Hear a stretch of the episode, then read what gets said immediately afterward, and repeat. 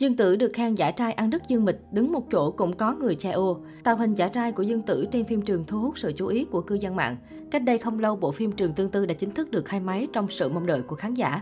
Đúng như những đồn đoán trước đó, Dương Tử sẽ hợp tác cùng ba mỹ nam Trương Vãn Ý, Đặng Vi và Đặng Kiện Thứ. Tuy chưa biết diễn xuất và nội dung phim sẽ như thế nào, nhưng khán giả hiện đang đánh giá rất cao visual của dàn diễn viên Trường Tương Tư. Sau buổi khai máy mới đây, tạo hình đầu tiên của Dương Tử trong phim đã được tung lên mạng. Theo đó, trong Trường Tương Tư, Dương Tử sẽ xuất hiện đầu tiên với tạo hình giả trai. Tạo hình này cũng từng được tiết lộ trong buổi thử trang phục trước đây. Netizen nhận xét rằng Dương Tử cải nam trang trông hút mắt hơn là Dương Mịch. Hồi đóng Tâm Sinh Tâm Thế Thập Lý Đào Hoa, Dương Mịch cũng cải nam trang và đã nhận về hàng tá gạch đá vì tạo hình không thuận mắt.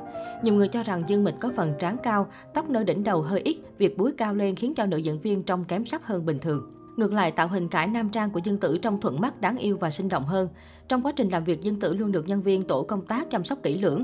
Có ít nhất 2 nhân viên luôn túc trực để lau mồ hôi và che nắng cho Dương Tử khi cô nàng chờ đến lúc quay. Trường Tương Tư có nội dung xoay quanh câu chuyện giữa tiểu yêu Dương Tử và 3 người đàn ông tài hoa. Trong những tháng năm sống tại nhân gian, bằng chút kiến thức y học, tiểu yêu đã cứu mạng Đồ Sơn Cảnh Đặng Vi, đồng thời tạo nên chút ân oán với Tương Liễu Đặng Kiện Thứ.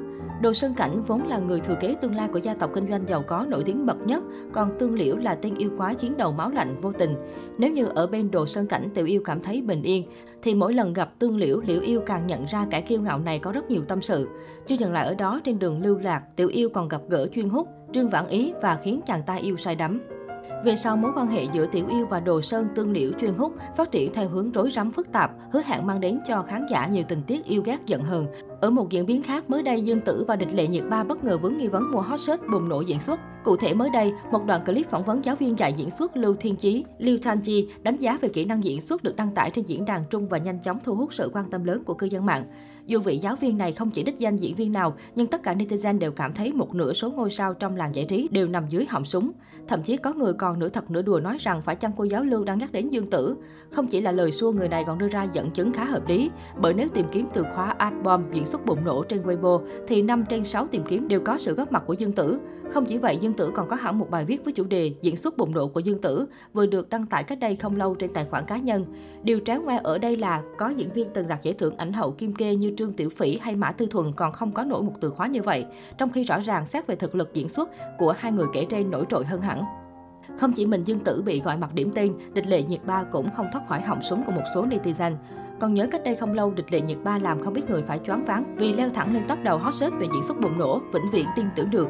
Nhiều người không ngần ngại cho rằng người hâm mộ ba béo và nữ diễn viên marketing hơi quá tay khi mà diễn xuất của cô nàng chỉ dừng ở mức tạm chấp nhận được.